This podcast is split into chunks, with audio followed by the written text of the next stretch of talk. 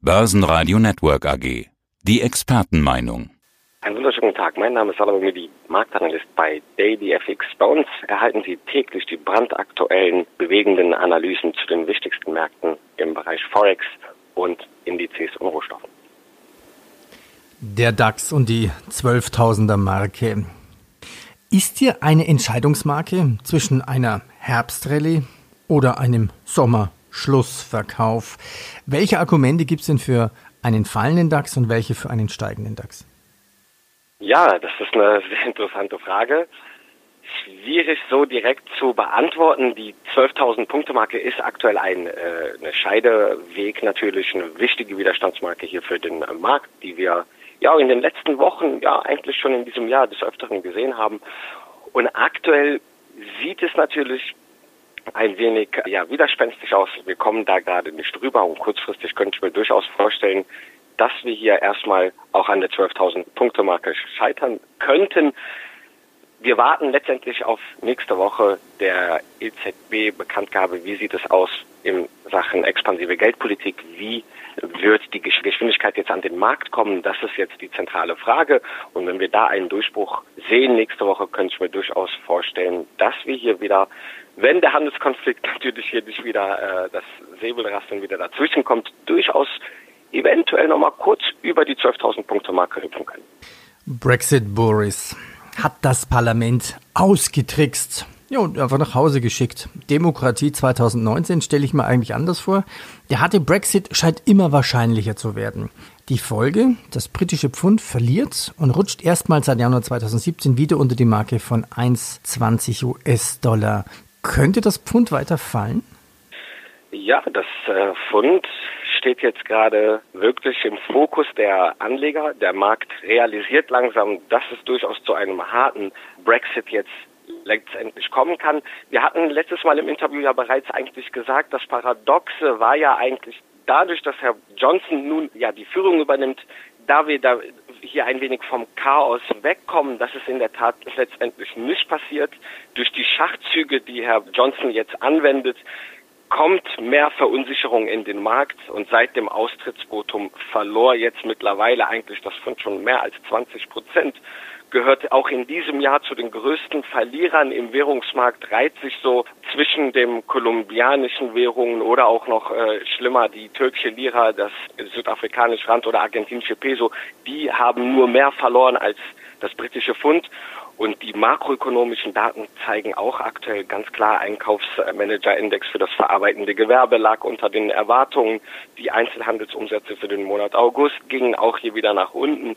Der Volatilitätsindex stieg jetzt seit Juli praktisch um 92 Prozent. Und charttechnisch sehen wir auch, dass bereits das Kursziel, was ich in meinen Analysen in den letzten Wochen bekannt gegeben hatte, wieder mal erreicht wurde. An der Unterseite der Abwärtstrend ist weiterhin völlig intakt ja, der relative Stärkeindex auf der Basis, den ich mir mal anschaue, auf 34 Perioden, ja, schafft es hier mehrere Male schon im Jahr 2019 nicht die 48,5er Marke zu überschreiten.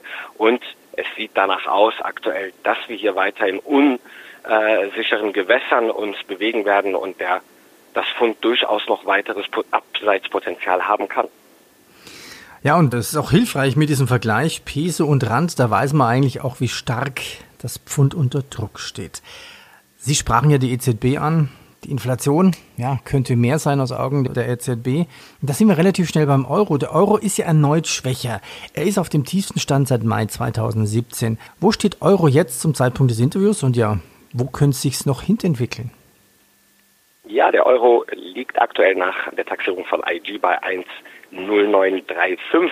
Ja, und er erreicht heute eigentlich schon praktisch ein 28 Monatstief gegenüber dem US-Dollar. Langsam kann es durchaus möglich sein, dass Marktteilnehmer hier ein wenig antizipieren, dass die EZB ja hier weiter die äh, expansive Geldpolitik äh, weiter durchsetzt. Die Geldmärkte haben mittlerweile 83 Prozent gehen Sie davon aus, dass die Europäische Zentralbank äh, beim nächsten Treffen hier weiter auf das Gaspedal drücken wird. Und es kommen durchaus weitere geldpolitische Konjunkturprogramme in Aussicht. Ja, Stichwort quantitative Lockerung. Ja, das Wirtschaftswachstum lässt nach aufgrund der äh, weltweiten äh, Problematik, sprich Handelskonflikt.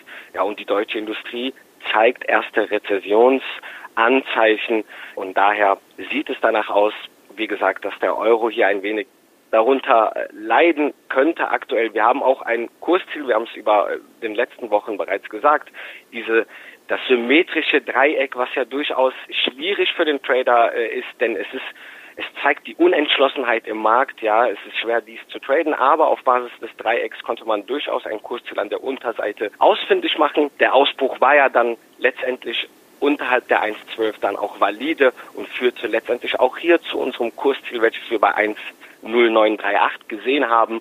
Ja, und jetzt könnten wir, werden wir natürlich diese die nächste Woche mit Spannung verfolgen im Euro und sehen, ob wir hier jetzt letztendlich einen kleinen Pullback sehen letztendlich macht auch der Dollar, der in den letzten Wochen hier wieder Stärke äh, gewonnen hat, natürlich dem Euro auch das Geschäft ein bisschen schlechter. Ja gut, der DAX zwischen Herbstrallye, Sommerschlussverkauf, Pfund unter Druck, Euro unter Druck, da setzen manche auf Gold. Gold in Euro ist ja weiter stark gesucht. Das Edelmetall gibt heute ein bisschen nach, also marginal 0,1 Prozent bisher. Je fein Unze vor kurzem gab es hier ein neues Rekordhoch im Euro-Bereich gerechnet. Könnte es noch höher steigen? Ja, wir hatten sogar in den letzten 14 Tagen auch bereits auch ein Rekordhoch im kanadischen Dollar. Wir sehen jetzt immer im weiteren anderen Währungen immer mehr, dass wir in Richtung Rekordhochs kommen. Und die Unsicherheit aktuell befördert natürlich den Goldpreis. Ja, wir haben unser Kursziel auch bereits schon vor mehreren ja, Monaten eigentlich schon auf 1520 gesetzt. Der Aufwärtstrend ist klar intakt und die äh, fundamentalen Faktoren, die Nebenfaktoren, die hier den Goldpreis natürlich beflügeln, äh, bestätigen sich auch und haben den Kurs hier weiter nach oben getrieben. Wir könnten jetzt durchaus, wenn wir an der Oberseite hier bei rund 1544 letztendlich einen Ausbruch erhalten, der nachhaltig ist, könnten wir durchaus hier nochmal eine neue Impulswelle in Gang setzen und durchaus hier in Richtung 1570 US-Dollar wäre das nächste Kursziel bei mir, wenn wir wirklich hier aber nachhaltig die 1544 US-Dollar durchbrechen. Wenn der Dollar jetzt aber weiter hier an Stärke gewinnt, wenn wir dieses, ja, in Anführungsstrichen, wenn der sichere Hafen eine Transformation sieht und der der Dollar jetzt letztendlich hier weiter mehr an Schub bekommt, dann kann es durchaus sein, dass wir jetzt hier ein wenig nachlassen, ja, in diesem Bereich 1500 US-Dollar erstmal konsolidieren. Ja, aber da sind wir gerade, wie gesagt, in fundamental sehr äh, ja, schwierigen Gewässern. Die Volatilität ist hoch und äh, jede Aussage im Handelskonflikt oder im Brexit wird hier mit Argusaugen beachtet, kann natürlich diese sicheren Häfen durchaus hier nochmal in Bewegung setzen. Börsenradio Network AG. Das Börsenradio für Broker.